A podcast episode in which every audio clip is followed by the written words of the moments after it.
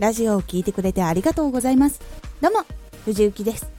毎日16時と19時に声優だった経験を生かして初心者でも発信上級者になれる情報を発信しております。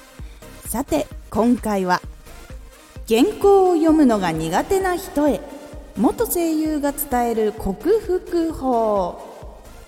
これを最後まで聞いていただくと原稿を読むのに抵抗がなくなりスラスラ読めるようになれます。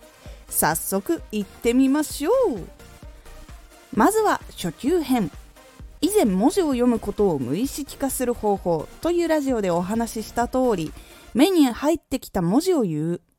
目に入ってきた単語を口にしていくことで目に入ってきた文字を言うっていうことが癖になっていきます。なので体が自動的に目に入ってきたらあ言うっていうのを勝手にやってくれるようになります。次は中級編。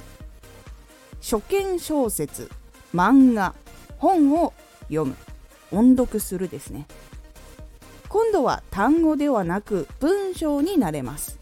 街の中とかではパッと見で短い文とかあとは単語とかお店の名前ぐらいかな。多分長くても。しか読めないと思うので今度は読みやすい文章を読む練習をします。小説や漫画は論文とか結構難しい系の文章より読みやすくそして楽しみやすいことを意識されているので難しい言葉も少なく読む練習には比較的向いているので目についた言葉を読むの次のレベルに向いています。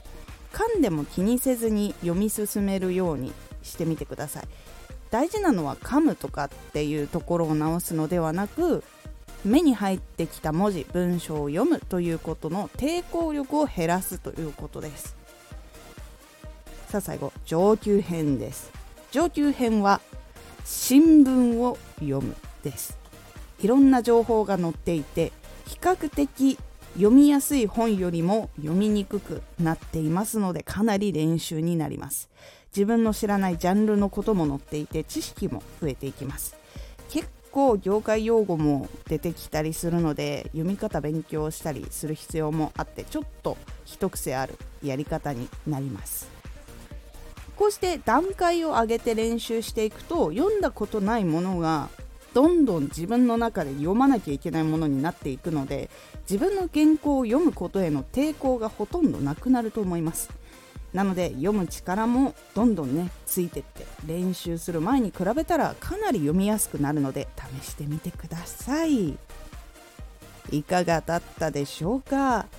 声優の初見原稿克服方法を今回ラジオの原稿に適用してみました。